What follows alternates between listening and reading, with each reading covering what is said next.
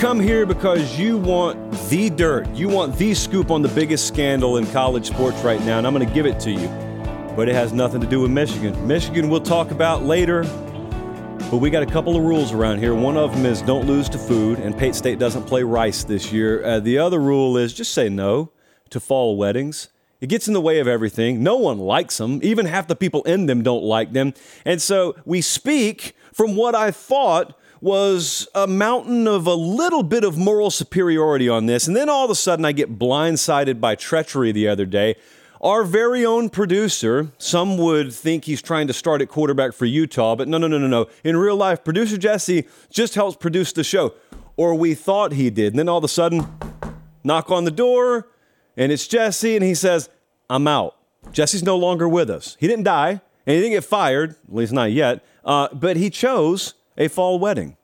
Not even to be in one himself, mind you. He is participating in one as a groomsman.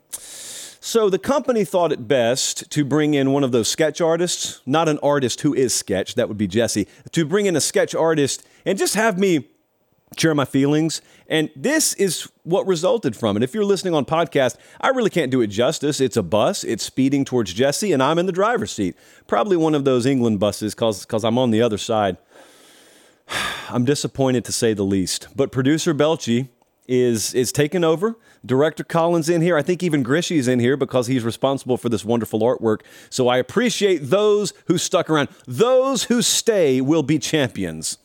That's what they told the SMU players just before they got demolished after the scandal there. We're jam packed, high atop, an anxious downtown Nashville, Tennessee, because Jesse going to the wedding is not the only scandal. As it turns out, there's been some stuff happening at Michigan. I'm not sure if you guys have heard about this, but boy, oh boy, we got three or four stories that just broke today. And so, yeah, I got some new thoughts. I swore to you I would only lead the show with Michigan if I had new thoughts and new information emerged. We have both of those boxes checked, but we've got upset alerts to talk about in week nine. Everyone just going to assume Texas wins this weekend, assume Ohio State wins. Half my Buckeye fans don't even know they play Wisconsin Saturday. So, yeah, we'll talk about that. Uh, Cole Cubelic has made a mysterious reappearance, and we'll have him on the show a little bit later. Good conversation with him. Caleb Williams, despite adults in the room advising him to sit out the rest of the year, is going to continue to play. We're going to talk about that. Is there anything that trips up Georgia between now and Atlanta? All that. I got several added best bets. We got a jam packed show tonight. They're watching us in Laredo, Texas, Grand Rapids, Michigan, St. Louis, Missouri, Los Angeles, or Los Angeles, California. Uh, it's going to be a very, very exciting weekend for us. I am flying down to Jacksonville tomorrow. We got like really, really um, expanded coverage in in addition to the Once Upon a Saturday tour this Saturday at Georgia, Florida, down in Jacksonville. So make sure you're following on the gram at Late Kick Josh. Number one, because that's where Friday Night Lines airs exclusively, courtesy of FanDuel. And number two, I'll get you all sorts of behind the scenes stuff you otherwise wouldn't see Saturday. So that's for this weekend. Let's pop, let's ceremonially pop the paper. Here we go. The Michigan thing just continues to spiral and spiral and spiral. I know most of you have lives to live and jobs to go to or school to attend. And so, you know, you may be settling in for the evening. What did I miss today? Well, Pete Thamel, ESPN. NCAA is now on Michigan's campus investigating and questioning coaches. Detroit Free Press, NCAA looking into the electronics of Michigan staffers. Ross Dellenger, Yahoo. TCU knew about the sign stealing in last year's playoffs and created dummy signals. Now, I know some of you who played the game or coached the game or just know the game know that that pretty much happens every game anyway. Dummy audibles, dummy signals. And so, yes, there is there is a fair amount surrounding this entire ordeal of big deal. I've heard that a lot. So, how big a deal is it? Well, I think that's the number one question that we need to ask here. But not how big a deal is it, how big a story is it going to be? You may think those two sound the same, they're not. So, right now, we're, we're in what I call headline hurricane warning territory. Headline hurricane is a term I've used on the show before. That's that thing where, if, for instance, if someone, if, if one person walks up to you and says, Bradley stole a pair of jeans, you say, that sounds about like Bradley. Shame on Bradley. But if a hundred people yell, Bradley stole a pair of jeans. It sounds so much more serious. And people who are in a capacity to punish Bradley may take it a lot more serious. And here's the other thing when a bunch of people are screaming the same thing, you've got to really go above board with how you think atonement should be handled. Suspend. Uh, no, no, no, no. Fire them. No, lock them up. And that's the territory we're now approaching with this whole Michigan sign stealing scandal. Notice it's not one entity. It's not just Ross Dellenger. It's Ross Dellenger over here. It's the Detroit Free Press. Washington Post had a big expose last night. Thamel's got something new every three or four hours. Rarely, I mean rarely, in sports or anything else, do this many people get fixated on you in media and, and you just get out scot free. Now, if I'm a Michigan fan, I know how you guys feel. You feel like you're getting railroaded. You feel like you're getting screwed in this. You feel like a lot is being made and you're being made to be the face of something that probably is more widespread than anyone wants to admit. Um, my response to that is I agree, agree, agree, and agree. And yet it may not matter. It may not matter because I'm not responsible for handing down sanctions on these sorts of things. But the other thing I just want to talk about for a second, because this is how I've spent the majority of the last two days, at least on this front, is I got a lot of people coming to me saying, Bro, do you know how serious this Michigan thing is? Or, Bro, how serious is this Michigan thing? Well, that's the question, isn't it? How serious is it? It doesn't matter how serious I think it is. See, here's the thing you may not think it's serious. I may think they ought to be sent to Guantanamo for it, and neither of our opinions matter because we're not in an authoritative position really at the end of the day, whether you read Pete Thamel or Dellenger or Detroit Free Press or you know the, the Harris County Journal Constitution comes out with a new story since everyone else seems to have one, all that matters at the end of the day is what does the NCAA think? What does the Big Ten think? And I happen to believe, still on guided word, that the College Football Playoff Committee may look around and if no one else does anything, they may just take it upon themselves to become judge and jury on this. Hopefully not, because that would be ludicrous. How serious is it? That's really the unknown. I've done a million radio hits last two days. That's what I keep coming back to. How serious is it? But I'm leaving it open ended. I, I, think it's fairly serious. I certainly think everyone who's out there banging the drum of everyone does it is very misguided. Everyone doesn't do it to this extent. You're crazy if you think everyone does this. I also am very curious how this entire how this entire venture was really funded because it wasn't from a dude making 55K a year. Of that, I am fairly sure. Can't prove it, but of that, I am fairly certain. So, you know, there's some very, very big red flags that, that have to be pulled down off the pole before anybody starts to feel halfway decent about where Michigan is here. But how serious is it? It doesn't matter if one person is yelling about your offense or 100 people are yelling about your offense. It doesn't change the severity of the offense. That's what I keep going back to because I've watched this happen when it comes to recruiting scandal before. You know, if most of, most NCAA investigations you don't even know about. Some of them you do. And the ones you do are made to be much bigger deals, but in reality, what you don't know is you're seeing one example over here that they've dealt with 50 other times and the sanctions were were mildly punitive at best, but because there's so much attention on this one over here, you think some university gets off light when they get the same very, very minor punitive actions taken against them. And the reality is, no, that's just the letter of their law. That's kind of how their sanction scale said they should handle it all along. So, what does that sanction scale say about something that, as far as we know, they've never had to punish for? It could be that they look at it the same way Major League Baseball and Bowie Kuhn looked at Pete Rose, or it could be that they look at it and say, I mean, yeah, it's bad, but what are we going to do? We're going to drop the hammer on an entire university because they were stealing some signs? Fire the dude, clean things out. Maybe Harbaugh's there next year. Maybe he's not. If he is, fine him. He should have known, even if he, even if he didn't know. Uh, I could go either way on that. I have no clue which way they're going to go. And I don't think at least from 99% of the peanut gallery out there, I don't think there's any guided skill in anticipating which way they're going to go on this. I've got my feelings like you do. I feel like there are a lot of clouds over the university right now. I don't feel like it's going to end very well for Michigan. That's just a feeling I have. It's not like I have, you know, NCAA enforcement on line two. Seems like some other folks do. Uh, but I, I am not one of the entities the NCAA decides to leak things to. For whatever reason. Have we covered that organization on the show a time or two? I don't know. Um, look, some other things that I just want to hit right quick. I have a beloved, beloved coach that texted me a little while ago, and I have not answered him back, so I'm going to answer him on the show now. He hit me up and said something to the effect of Have you noticed that no football people are really making that big a deal of this? Um, that's not entirely true. It's just that not many of them have gone on the public offensive for reasons I'll talk about in a second. Not many of them have gone on the public offensive. Now, remember in the in the world of tampering, about a year ago when everyone was complaining about tampering in the transfer portal with NIL and stuff, and I came on this show and said, I'm not taking it serious until one of you puts your name out there publicly and calls other coaches out by name. Y'all all want to say everyone's doing it. Call them out. Well, Pat Narduzzi did.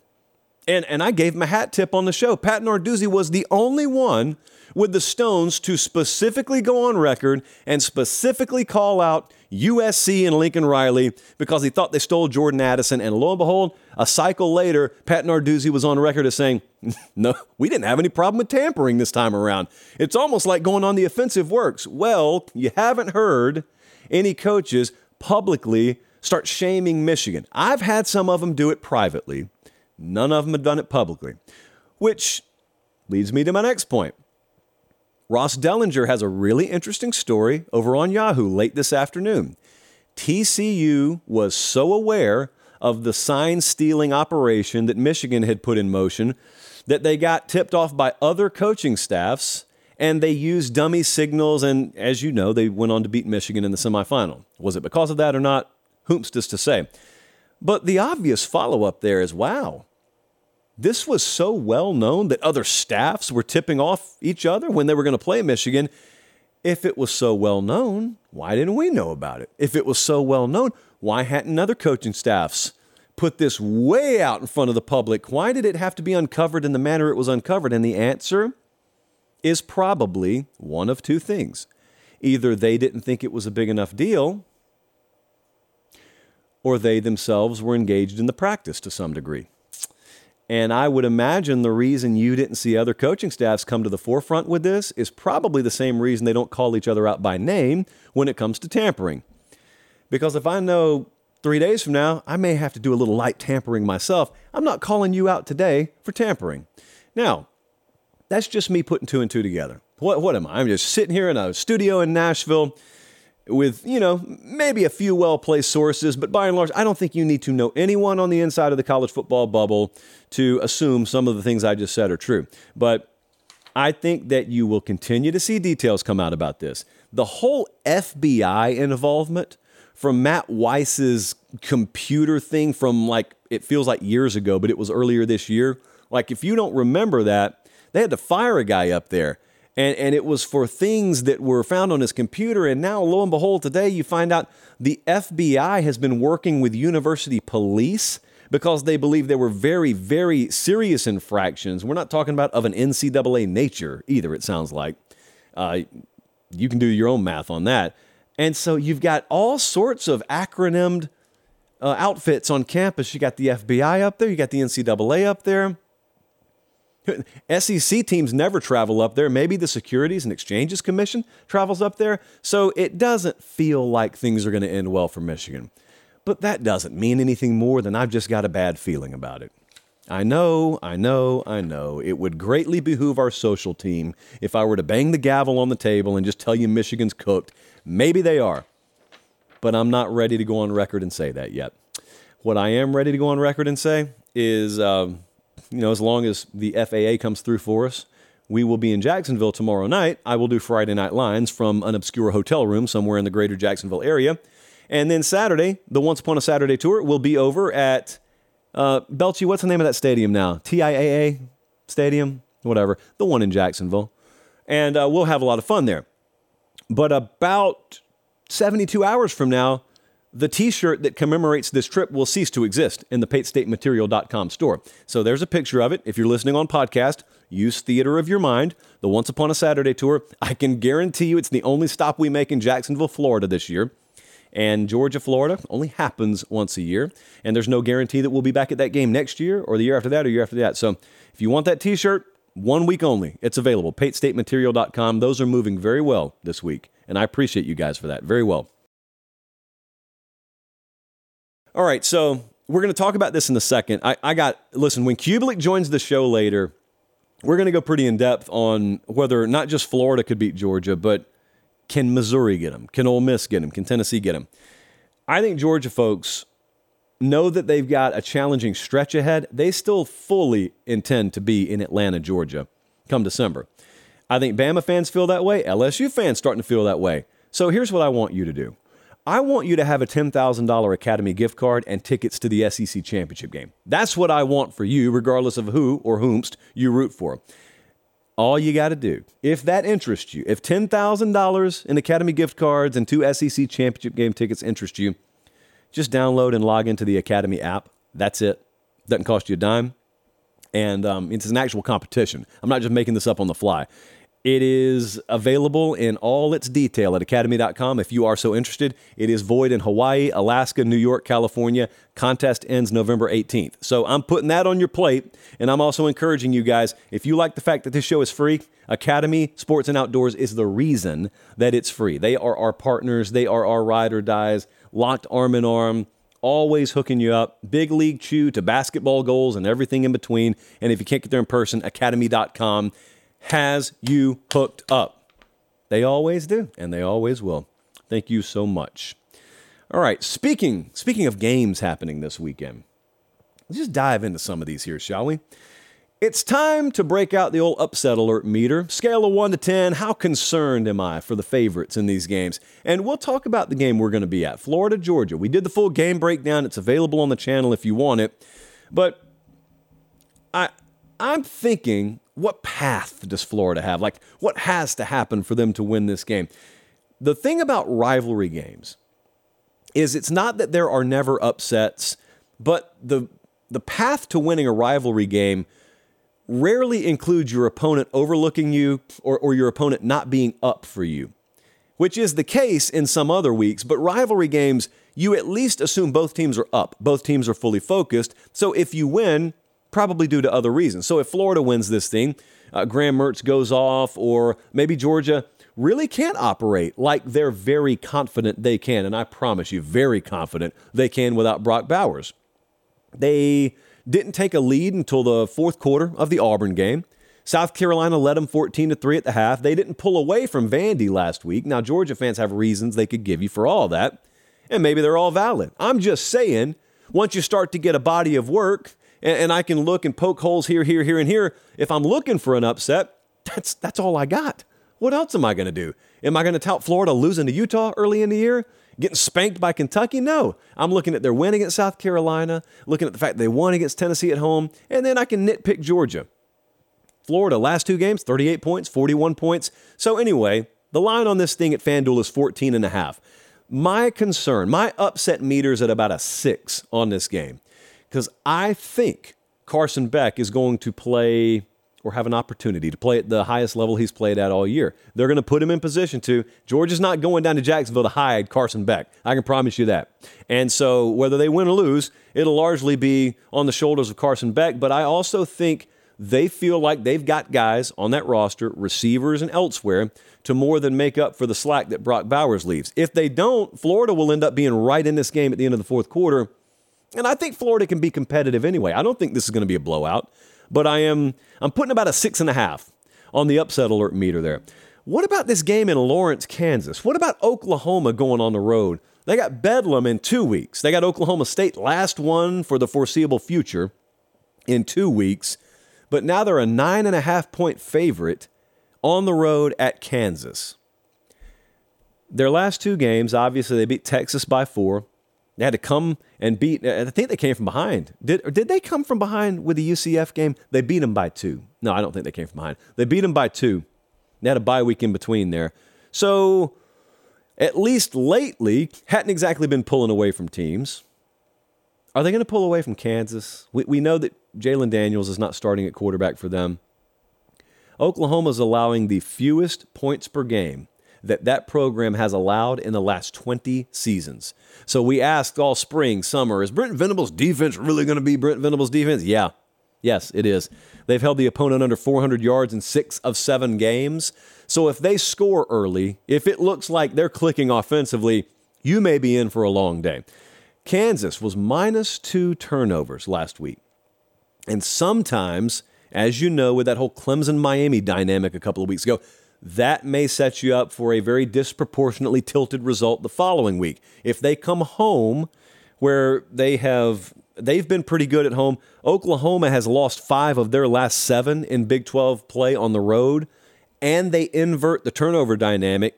That's how you get the upset here. My nervousness, my upset meter level is also at a six and a half for this game. I lean Oklahoma solidly, but six and a half. Anything can happen up there. Brigham Young is at Texas. No one's talking about this. You're actually talking about the Texas quarterback situation more than the game itself this weekend. You're talking about the fact that Maalik Murphy looks like he's going to start more than who he's going to start against. And for decent reason, Brigham Young hasn't done a whole lot this year to catch your eye. This is a four on the upset alert meter for me. I I think it would be more vulnerable a spot for Texas had they not struggled last week. But they almost got beat by Houston last week. So Quinn Ewers goes down, they almost get beat. That grabs your attention, is what it does. So you come home, and I can guarantee that coaching staff's dialed in because they know they got one more game to get things right with their backup before Kansas State comes to town. And a rejuvenated Kansas State, might I add, comes to town. So I'm at a four on the upset alert meter here. The other thing is, for all the talk about the quarterback position, there's some other things that haven't felt quite right with Texas. They've done some different stuff in the secondary, a little bit softer. They've they've struggled with health at their pass rush. And so if those dynamics are still a problem, and for whatever reason, Maalik Murphy just just plays average or struggles with turnovers. And you let BYU come in there. Kedon Slovis just needs one game, just needs to perform at a high level one game. If you can't get home and you can't affect him, he's got the arm talent. If you're giving them what Texas has been given in the secondary, they can make enough plays. They got good enough players to keep it well within 18 and a half. So I'm going to put a four on it and keep a close eye. Ohio State at Wisconsin. Yes, they're going to play a game this week. No, you're not just going to get to sit at home Saturday and scan your message board if you're an Ohio State fan and look for updates on Michigan. There actually is a game against a fairly formidable opponent and especially a formidable head coach in Luke Fickell this week. Ohio State is a 14 and a half point favorite at FanDuel right now. At FanDuel, they are the second odds on favorite to win the Big Ten right now behind Michigan. Wisconsin, for the record, is number three albeit a distant three. But Wisconsin is still the next team up there. Ohio State has 35 straight wins against unranked opponents. I don't have JP poll data because it doesn't go back that far. The thing about Ohio State that gives me a lot more confidence is I fully think they could go score 23 points and win this game. That may be enough. So my upset alert meter is at a five because I, I worry about distraction. They may not be distracted at all. They may be totally locked in, focused but this Michigan thing has sucked a lot of oxygen out of the room up in the Big Ten. And players care about it, even though they say they don't. Coaches absolutely care about it, and they won't even say they don't. They, they're not lying about it. They do care about it. Are they locked in? They're locked in. They should be okay here. Slugfest of a game. Uh, Braedyn Locke at quarterback for Wisconsin is not my focus here. He needs to not lose that game for them. But Braylon Allen's got to just have a a Lions performance at running back and Wisconsin's got to step up. They got five passing touchdowns this year. That's the fewest in FBS. So quarterback's probably not going to be where it's at. Turnovers, really ugly game. Run the ball, do really well in the red zone offensively, keep them out of the end zone defensively, and let the chips fall where they may. I'm putting a five on the upset alert meter for that game. I read you a lot of odds there. I, some of you, in fact, the closer we get to every weekend, many of you hit me up and you'll say, where can I go to bet? I want to bet some of these games. So I'm always careful with my advice, even as FanDuel has partnered with us. I always tell you be smart about it. And I always tell you make sure you're not putting anything in that account you can't afford to lose. Uh, FanDuel, though, is my preferred destination. and they have partnered with us. So I've told you that before. I have vested reason to tell you now, but I wouldn't be lying to you about that. Now, listen, you need to know something. When you're a new customer at FanDuel, you don't just hop in there and say, All right, I'm ready. They'll welcome you in. Of course, they'll welcome you in. You bet $5 right now, and you, uh, well, let me, let me read it the right way because I don't want to mislead you. New FanDuel customers get $150 in bonus bets guaranteed when you place a $5 bet. That's $150 in bonus bets, win or lose which is which is the best kind of proposition you can have. Just visit fanduel.com backslash CFB promotion. If you don't feel like typing that in, there is a link in the show description right now.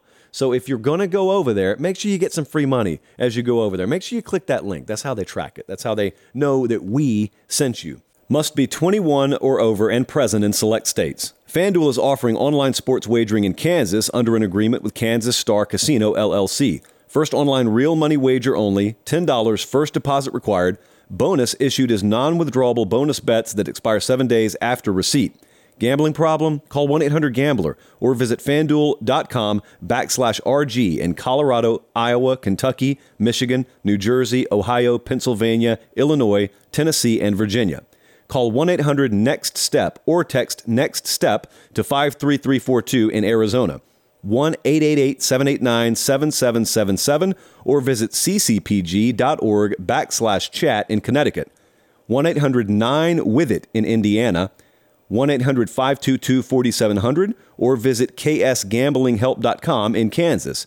1 877 770 STOP in Louisiana. Visit mdgamblinghelp.org in Maryland. Visit 1 800 gambler.net in West Virginia or call 1 800 522 4700 in Wyoming. Hope is here.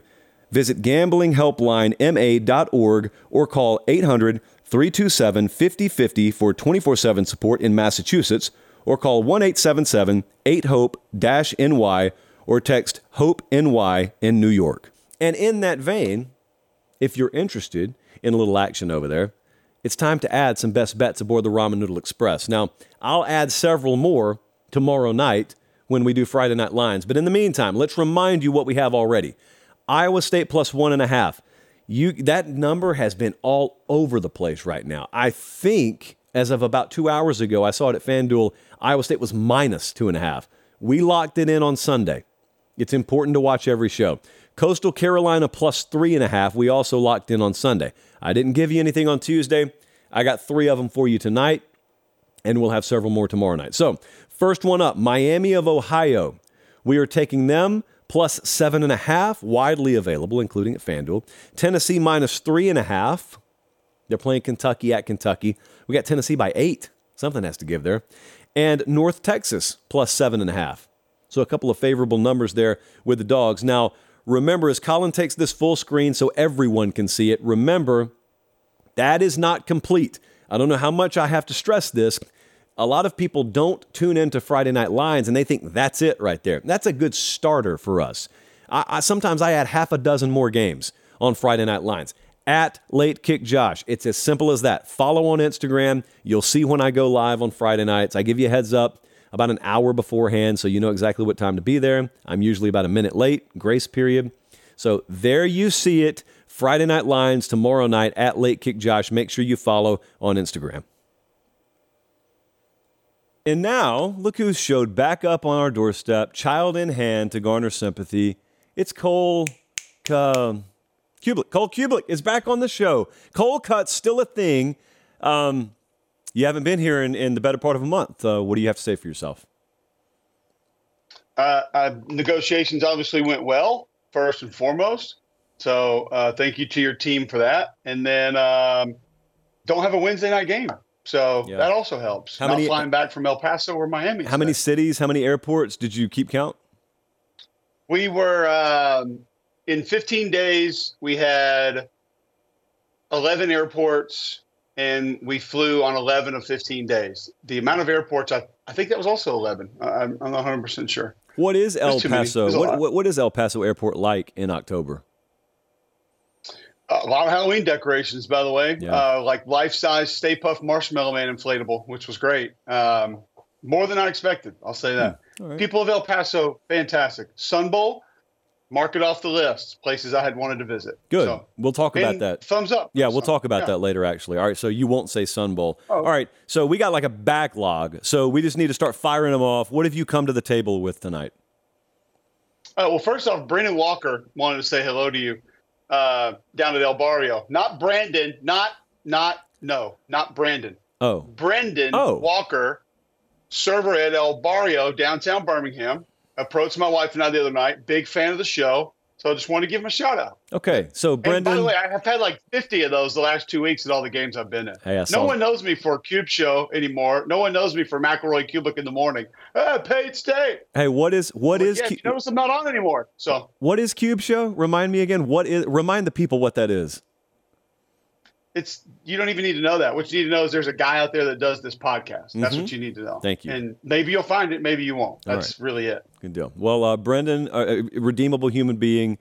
Pate State golf clap for you. Okay, now with the pleasantries out of the way, what have you brought to the table tonight? All right, first thing I want to start off with is I was going to go JP poll here, mm-hmm. but then I saw it and I said we can't actually reference that because that is garbage. So we're going to go the AP poll, and yeah, some of the team. I don't even. If you want to excuse it based on your mathematicians that are putting that together, that's great, but it's some of it's inexcusable. The lowest ranked AP team you still think can win a national championship. Okay. That's what I want to start with for you today. Well, first off, it's the model, it's not me. Secondly, I had to pull the AP poll up and I think even if you went JP or AP poll, I think the answer is the same team. So right now in the JP poll, I got North Carolina 20th, which admittedly I think is a little bit low. The AP has North Carolina at 17. North Carolina can still win a title. Not that I'm favoring them. Okay. They legitimately can do that. They, they have a strong enough quarterback. They've fortified their lines of scrimmage enough so they could be in this picture. Below them, what am I looking at? I USC's got two losses. They're not going to win a title this year. And I don't know Air Force, I mean, do, do we take Air Force seriously in the national title conversation? I don't. Salute Air Force. I don't. So I'm going North tough. Carolina. Uh, I'm I, I love the fact that Drake Maye could get there and potentially take over a couple of games. I like their schedule the rest of the way. Yes, they're at, but I think it's more than manageable. I think they have Campbell up next. Uh, so they can they can absolutely get there with what's ahead of them, what the ACC is. I still just think lack of balance and the defense not on par to where it needs to be to win two of those games. Get there, yes. Win two, no. So I'm going to stop at 15 and say LSU. Maybe the most dynamic offense in the country. I would have loved to have gone 16 and say Missouri. I just feel like there's a little something missing with Missouri right now. If we're talking about winning a national title, uh, Brady Cook hasn't been as good the last couple of weeks. I love the run game. They get the stretch play going. The offensive line is playing good football. Armand Membou at right tackle, by the way, you guys need to watch him. He's a lot of fun to watch.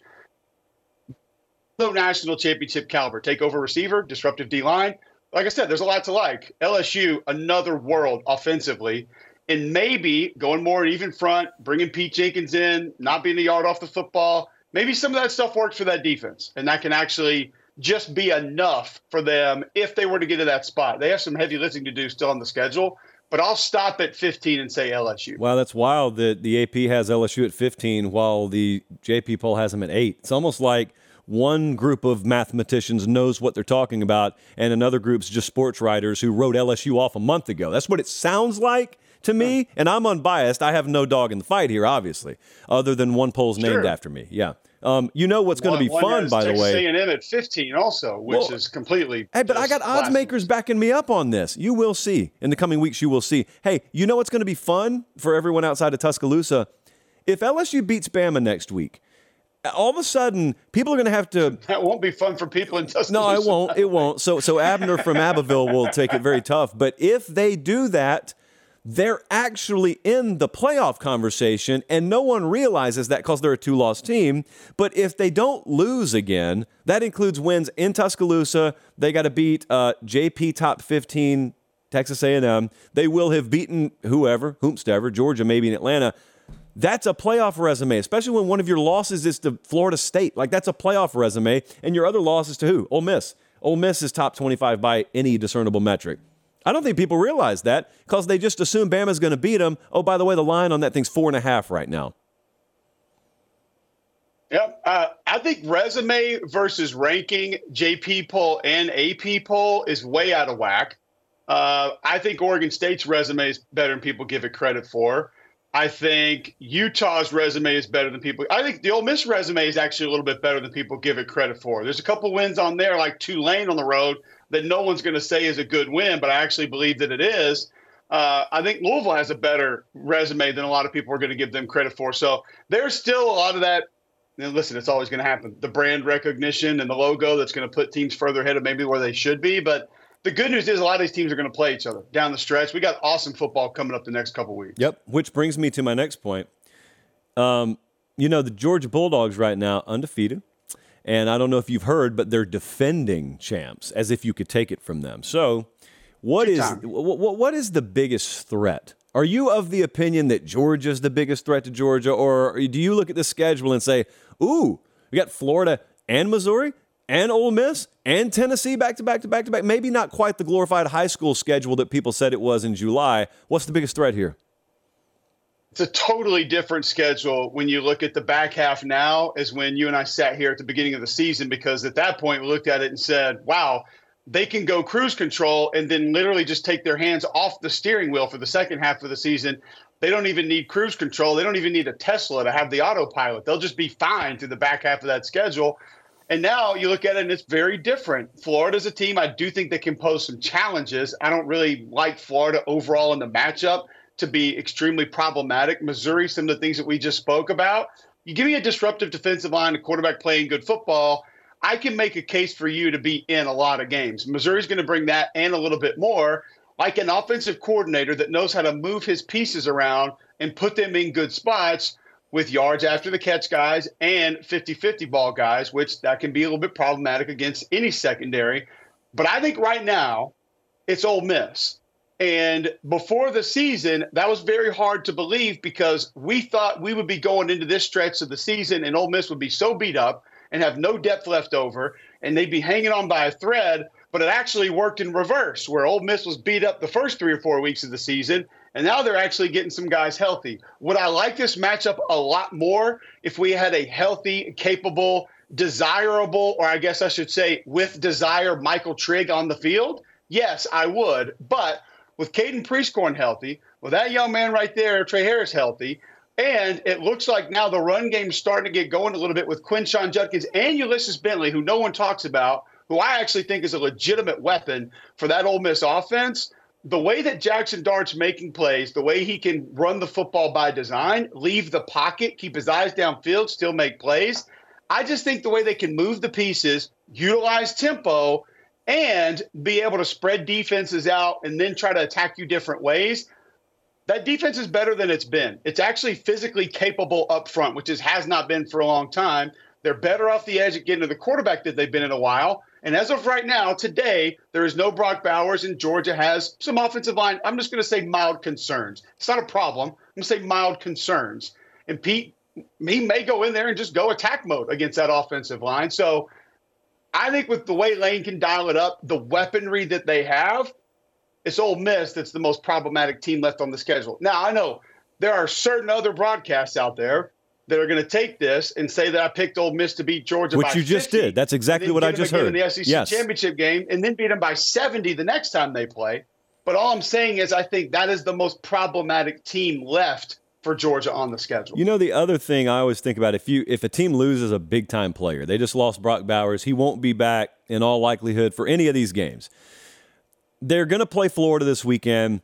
You kind of have questions like how will Mike Bobo and his offensive staff go about things without him? But it's still in future tense. All right, so then you'll see what they choose to do against Florida. By the point this game's played, and I agree with you, it's Ole Miss, by the way. So by the time that game's played, you'll see him against Florida, you'll see him against Missouri. So you'll have eight quarters minimum sample size of trying to get a feel for what they do, who's emerging, is anyone emerging.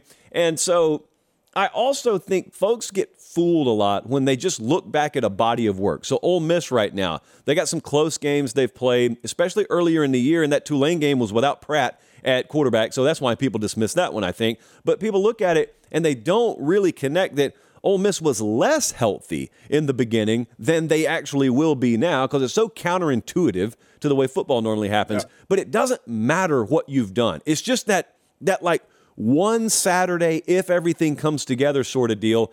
But also I think the totality of this stretch is what I focus on. It's such a cop out answer, but it could very well be that Ole Miss finds success because of what Missouri put on you, or it could be that Tennessee bites you because of what the combination of Missouri and Ole Miss put on you.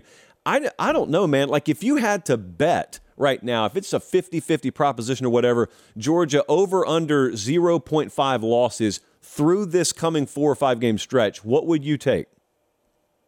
I would bet the under still because we can sit here and talk about Missouri, we can talk Florida, we can talk Ole Miss, we can talk Tennessee, and I can give you more concernable items for those teams than I can give you from Georgia. And when you're just going through the situation there, no Brock Bowers, having eight quarters when Pete Golding's going to have to find a way to defend that offense, the first thing that popped into my brain is, wow, Josh, what's going to blow up in our face is they're going to get eight quarters down the road. Then they're going to get Brock Bowers, and they're going to know how to live without him. But now they actually have him. So then, how do you defend it when they're pretty good not having him on the field, but then they can add him to whatever they've been doing for the last eight, ten quarters, whatever that is. So. I actually don't think that any of those teams gets it done. I think they can be competitive. I think they can make it close. I think they can make it fun. But in the end, I'm just not going to go against Georgia with everything that they've shown us and the other places that they're going to be able to go. Like, I think Edwards is fine being a, tailback that can get the ball 25, 30 times a game. Ra Thomas has come on. We've seen Rosemy-Jacksaint do some different things. Obviously, Dominic Lovett in the slot. They have other weapons they can rely on, and Carson Beck's playing great. So, I just I have more concerns about the other teams than I do with Georgia. Yeah, I do too. I, this weekend, I know internally they got a ton of confidence in just Beck being the guy who steps up in the absence of Brock Bowers. Um, I don't. I think I fall slightly towards the over. I think somewhere in that four game stretch there's a loss. I just don't think there's any skill in choosing who it is. So again, I, uh, I also am... also keep in mind Kirby Smart convinced that football team last year that they were going to lose four that people thought they were going to lose four or five games. Yeah. So having him convince that team that people think they're going to lose every one of these games is probable. Sure. Yeah. Especially when you got folks like you choosing Ole Miss to beat them by 50. Um, so, hey, how about this? how about this whole deal with uh, Caleb Williams? So, USC, yeah, USC goes and loses a game, and then Caleb Williams says nothing about quitting or mailing it in the rest of the season, and then we got folks. Full grown adults who have actually played this game before who now make a living talking about it, suggesting things like he should quit. He shouldn't play anymore. Love that competitive spirit, by the way. Uh, Caleb Williams, since then, has come out via the LA Times and said, No, I'm, I'm going to keep playing, man. We got to keep fighting. That's what you do. I'm a competitor. So Caleb Williams having the audacity to continue to play an organized sport that he committed himself to. What did you think about this whole ordeal? Because I had a lot of thoughts the other night. I think we were all reaching our boiling point when Acho tweeted out the other night, and I, I, I know Emmanuel, so I, I, don't really care, and he knows I would disagree with this, and that's fine. So I don't really care, and he can think what he thinks, and I'm going to think what I think, and you're going to think what you think, and we're pretty much aligned on this. But there's so much of it that gets lost in the mix of suggesting what one individual should do. First off, not even knowing what that individual wants to do. At the very base of this, on the on the bottom floor, like the the not we haven't even started to you know put the cinder blocks down. Like just the dirt that we have smoothed over. Playing college football in general is really earmuffs. Fun. All right? Now imagine playing college football. I can guarantee you it's a lot of fun. It's really fun. Imagine being the best at what you do and then playing college football and being at the epicenter of media and entertainment on planet Earth, how much fun that would be. So to think that a 21, 22, 23 year old kid would just say, yeah, you know what? I'm going to pass on that fun. I don't even think I want to be a part of that anymore. Why, why would I do that? And to say that not winning a Heisman Trophy or a national championship is a part of not dressing out and playing anymore, how many football players would have actually ever put a uniform on this season? 20%? Max, max, maybe more like 16, 14% ever even dresses out for a game. And then fast forward to where we are right now. You and I just went through a couple title contenders, some ranked a little lower than maybe other people would give them a chance for. How many kids are dressing out this week? Three teams, five teams, eight teams? We can't just have winning a Heisman or winning a national championship be the only thing that we play for. The other part that really bothered me is when we begin to have these discussions about value mm-hmm. and earning potential and what's in front of you, because I played offensive line in college, and if I would have had a quarterback that had a chance to go on and earn money in the NFL, I would have felt like that myself and Mike Pucillo and Hart McGarry and Kendall Simmons, we had a little hand in that value.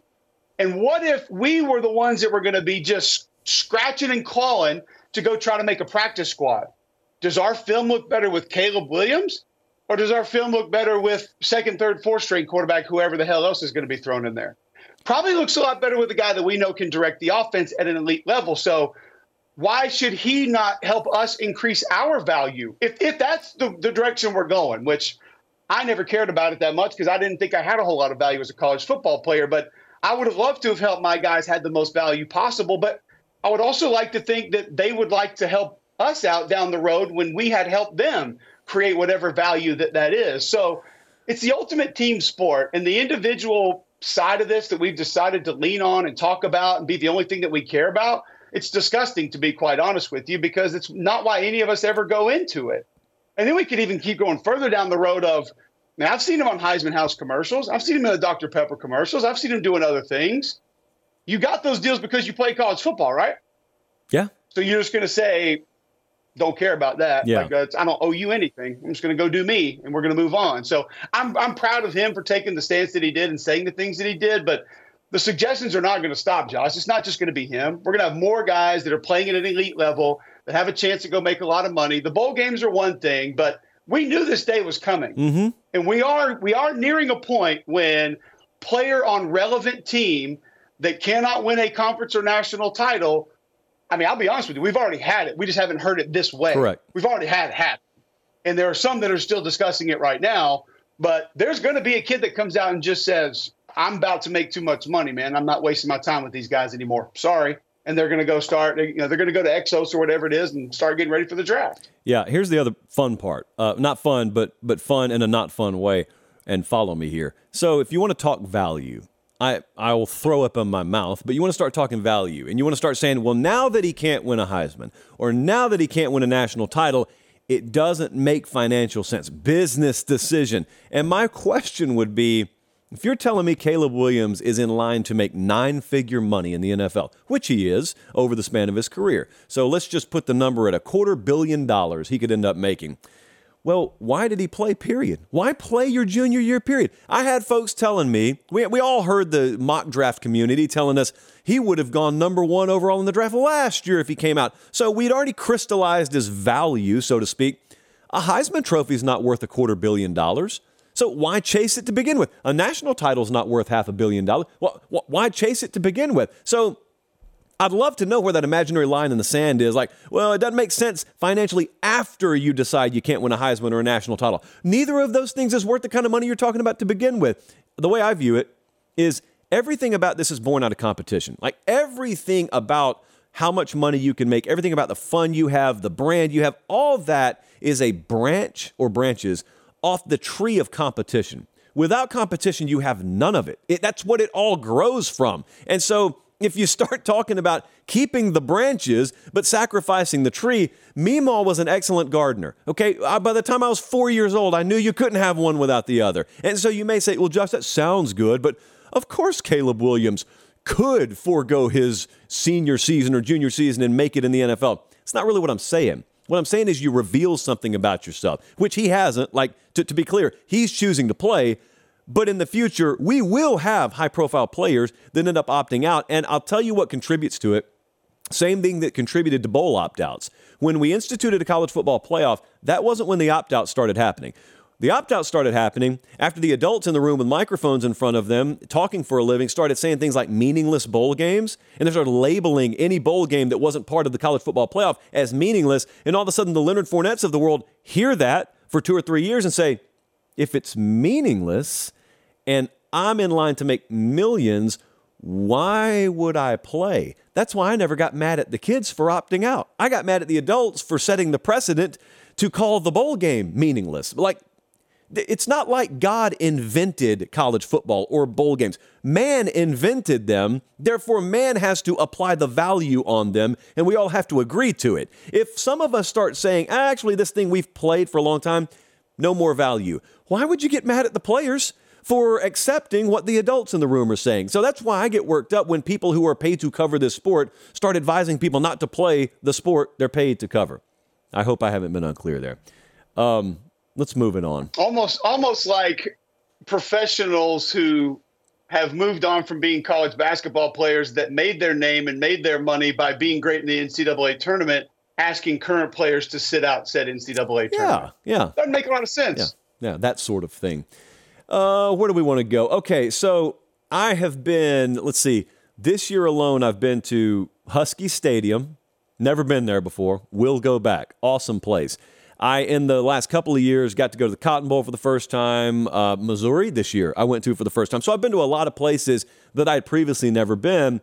You cover games every Saturday night, but it's a lot of the same places because you're working for SEC Network. Yeah. You played in some places out of conference, but by and large, you've lived an SEC life because it just means more to you. Where are the places? What are the stadiums you haven't been to that you have on the bucket list? Because we know UTEP is no longer one of them. So we crossed the Sun Bowl off the list. And it was beautiful, by the way. Uh, I would put it up there with Logan, Utah, and Utah State. I would put up there with Provo, that I've also been to in the Rose Bowl, of just some of the most picturesque settings you will ever get at a college football stadium. I have a lot on my list. I really do. And like you said, I've been pretty much focused in the southeastern portion of the United States, but I do have a couple that are towards the top of my list. You just mentioned one. Uh, number three on my list would be Husky Stadium. Uh, that setting with Seattle way back in the background on the water, it, it looks immaculate. Mm-hmm. And I've since I watched Steve Emtman as a young defensive lineman at Homewood High School, I've just always had this little different sort of a love for Washington football. But I would love to go to a game there. And I remember I, I covered one of Jacob Eason's high school games, and just the whole area is just so cool to be there. And his high school like stadium was like up on this little mountain, and it was really cool. But anyway, Husky Stadium would be one. Uh, definitely want to go to a game there. This is an easy one. Uh, the Horseshoe. I have never been to an Ohio State home game. Uh, I have been to the big house, but not to a game there. But I have walked inside the stadium as we have to adjust our viewing schedule here for some reason. I'm not sure we're not happy with what we're watching. Uh, so Ohio State home game would be another one. And I'm going to go off the radar here a little bit, but I'm it, this is I'm not making a joke. This is not sarcasm. I generally am so intrigued with this place and how it looks, how it operates, what it is. I want to go to a game at the Kibbie Dome. I want to go to the Kibbie Dome because it looks like an airport hangar. Yeah. It looks like uh, like somebody flies their private jet into there and parks it, or a giant barn that people park their tractors in when the season gets too cold to get outside anymore. Yet they play football in this mm-hmm. place. Mm-hmm. And it looks amazing. The stands are like four feet away from everything else. And that's number one on my list because it is it appears to be more unique than any other college football stadium in America. Kibbie Dome number one. You know what it looks like is the Columbus Civic Center in Columbus, Georgia. The Columbus Civic Center is not it's not an all the way around arena. The Baltimore arena, I think, is the same way. It's like it's a big wall and then kind of a C-shaped seating area. And that's yeah. what the Kibbie Dome is like. So, you know, Kibbie Dome, Columbus Civic Center, Baltimore Arena, one and the same, really. You know, I've never been to a game at Oklahoma. I'm sure Hacksaw didn't. Hacksaw Jim Duggan has performed in all of them. and, and yeah, and Mr. Wrestler number two, of course. I, I've never been to Oklahoma. Never been to a game at Oklahoma, and I I am fascinated by that. But when I think about it, they play Texas neutral every year, so that game never would have been there. And otherwise, they just haven't had a ton of marquee home games since I've been doing what I've been doing, which is only the last few years. And so when they join the SEC, obviously that'll be a moot point. But I've never been to a game at Oklahoma and badly want to get over there. And another one that I don't think it's as off the radar as the Kibbie Dome, but it's kind of off the radar. Texas Tech. I've been to Lubbock, but I've oh. never I've never been able to go to a game there. And see, I think I, in Texas, like high school football is obviously huge, and I've always felt like the culture at Texas Tech is kind of like a mega high school town, but on steroids because it's a full college. And I think it's so out on its own, so isolated that it's it's got the best aspects of a cult with none of the bad aspects. So I love a good, solid, positively cultish feeling fan base because we have it at Pate State. And people accuse us of cult like behavior all the time. And I'm like, thank you. And so I'm the same way with Texas Tech. I want to go out there. How could you not want to, based on the video reel you were just showing? You've got Yosemite Sam uh, dressed up running around. You've got Zorro on his horse yep. riding around. I mean, who doesn't want to go there? It's sure. like Disneyland for adults, basically. And, I'm in. And, and I would love to go. Prairie dogs, which I never saw growing up in West Central Georgia, but prairie dogs are like they're squirrels. They're all over the place. And you're like, you freak out Everywhere. when you get off the Greyhound bus. Was that a prairie dog? And they're like, yeah. That's one too, and that one and that one. So it's a great place out there. All I right. I wonder if you can name them out there because you know there's a squirrel running around the grove named Cole Cubelic. And so I, and I, those people, I'm told, are thrilled about that. Do you know like his whereabouts? Do they microchip those squirrels once you name them?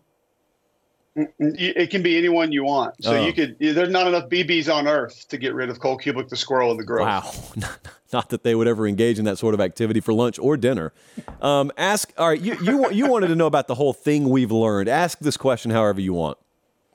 All right, so I, I just think every year in college football, there are big stories, there are micro stories that individually we come across, but we learn things every year. And you said it earlier, you go to games, you talk to people, you come across other people, you see things. What is your favorite story or favorite thing that you have learned in and around college football this season? I have uh, learned a lesson about something that we learn in general every year, and that is a bunch of people are going to start saying things about the sport they know nothing about. So, with the whole Michigan scandal blowing up, a lot of people have taken it upon themselves to inform me that everyone does that. And it's the same way as when in recruiting, you used to have allegations of impropriety. And, you know, Gator fan 67 would hop on the message board and say, Everybody does this. But if you ever pressed these people to give you specific details, how do you specifically know everyone does it? They can't because they don't have it. All it is is this is this one big giant pot of groupthink, which in and of itself I have no problem with. But sometimes when you pour what's in that pot out, it's just it's a bunch of people have said something. Like one person said something once upon a time. Everyone else heard it, and so everyone accepted it as truth. So all of a sudden, over the past week, you got Michigan spending tens of thousands of dollars to send folks to games to record opposing teams for future use, signaling. And I'm being told, well, everybody does that. Everybody does what? Everybody buys tickets to go illegally electronically surveil opposing teams? No, they don't. They absolutely don't. Josh, you're just making too big a deal out of this. I'm not investigating you, man. The private firm, whomst ever hired, is, the NCAA is. I am very curious to see how the Big Ten maybe even the playoff committee responds to this. Whatever happens, everybody doesn't do this. Just like when anything uh, not exactly above board happens, you can't always dismiss it by saying, well, you know, everybody's doing it. Everybody's not doing it. I promise you, everybody's not doing it. Now, whether you think it's a big deal, whether you think we should go electronic microphone in the helmet to absolve us of all this, that's fine. But the bottom line is we don't have it right now. And in the meantime, you violated rules. There are people with axes to grind against you. It is a witch hunt. I acknowledge all that. But if if the witches find what they want to find, they're going to tie you to the stake anyway. That's what's going to happen. And I think that's what's in the process of happening.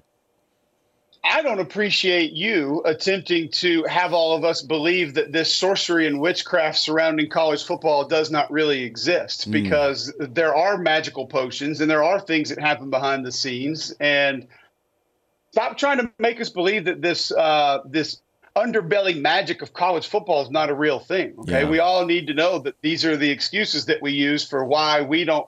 Our teams don't do what other teams everybody are doing, or at least as yeah. well. Yeah, everybody does it. We all do. We all do. Yeah. You want mine? You want yeah, my favorite? I'd love to have yours. It's a little bit different. It's off course. Um, we covered Army LSU last weekend, and I won't give you all the details, but and we actually talked about it a little bit on that podcast that that guy does um, this past week. There's an offensive line coach at Army named Mike Viti. He played fullback at Army. He's coached fullbacks, offensive line. He's been assistant head coach. He's been in charge of alumni affairs. He's been in charge of like high school recruiting, The guy is a lifer. He was a regimental commander when he played football. He was also a team captain. Regimental commander, there's only four at West Point, and you're over about a thousand cadets when you do that. Then I'm on the field talking to him because I want to try to learn a little more about him. And he tells me about how when he did that, oh, we, by the way, we were also at war.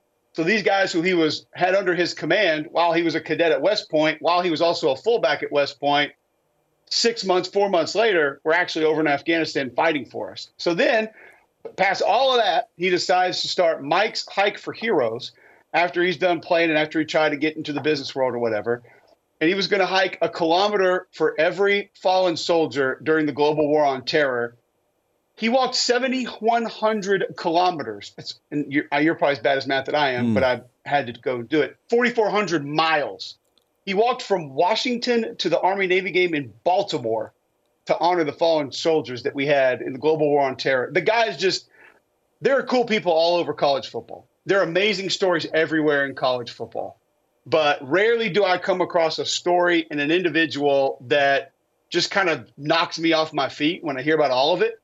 And I asked uh, Connor Finucane, their right tackle, about him. He said, number one, I wouldn't be here without him. He said, number two, he's a cultural heartbeat of our football team.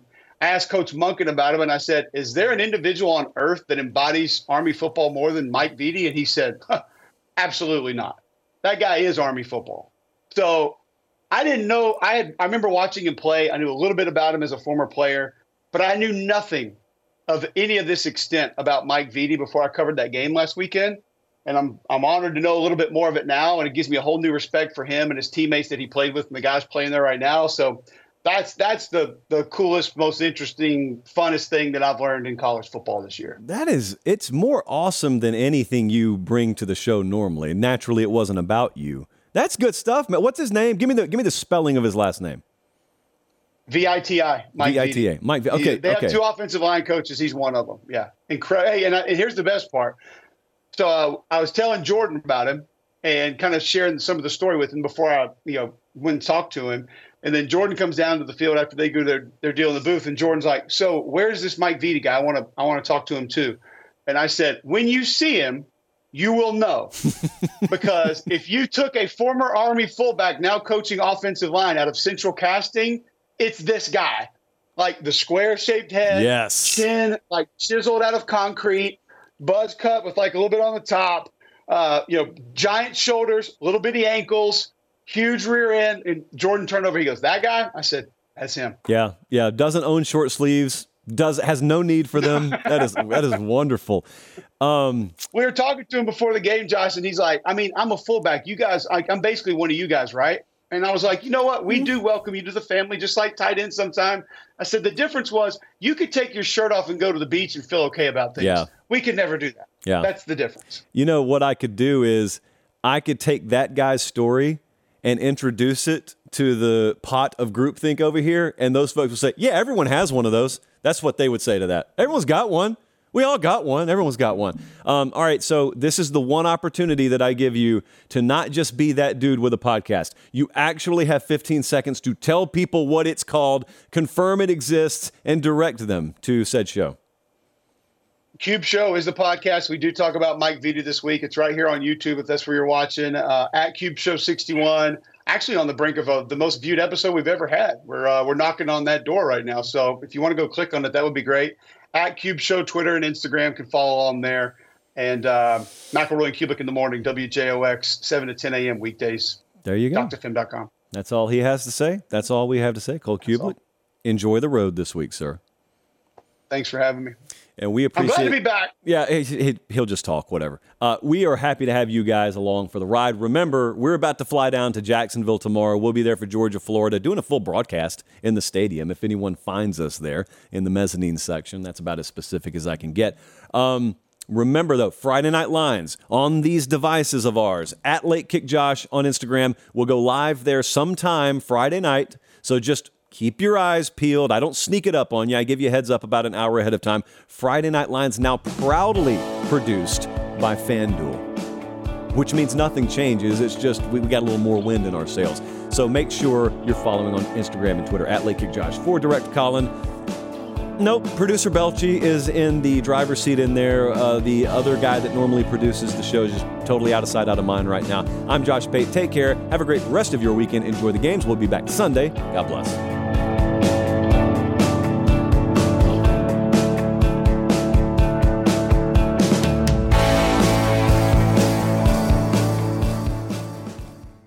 Must be 21 or over and present in select states. FanDuel is offering online sports wagering in Kansas under an agreement with Kansas Star Casino LLC. First online real money wager only, $10 first deposit required. Bonus issued as non withdrawable bonus bets that expire seven days after receipt. Gambling problem? Call 1 800 Gambler or visit fanduel.com backslash RG in Colorado, Iowa, Kentucky, Michigan, New Jersey, Ohio, Pennsylvania, Illinois, Tennessee, and Virginia. Call 1 800 NEXT STEP or text NEXT STEP to 53342 in Arizona. 1 888 789 7777 or visit ccpg.org backslash chat in Connecticut. 1 800 9 with it in Indiana. 1 800 522 4700 or visit ksgamblinghelp.com in Kansas. 1 877 770 STOP in Louisiana. Visit mdgamblinghelp.org in Maryland. Visit 1 800 gambler.net in West Virginia or call 1 800 522 4700 in Wyoming. Hope is here. Visit gamblinghelplinema.org or call 800 327 5050 for 24 7 support in Massachusetts or call 1 877 8 HOPE NY or text HOPE NY in New York.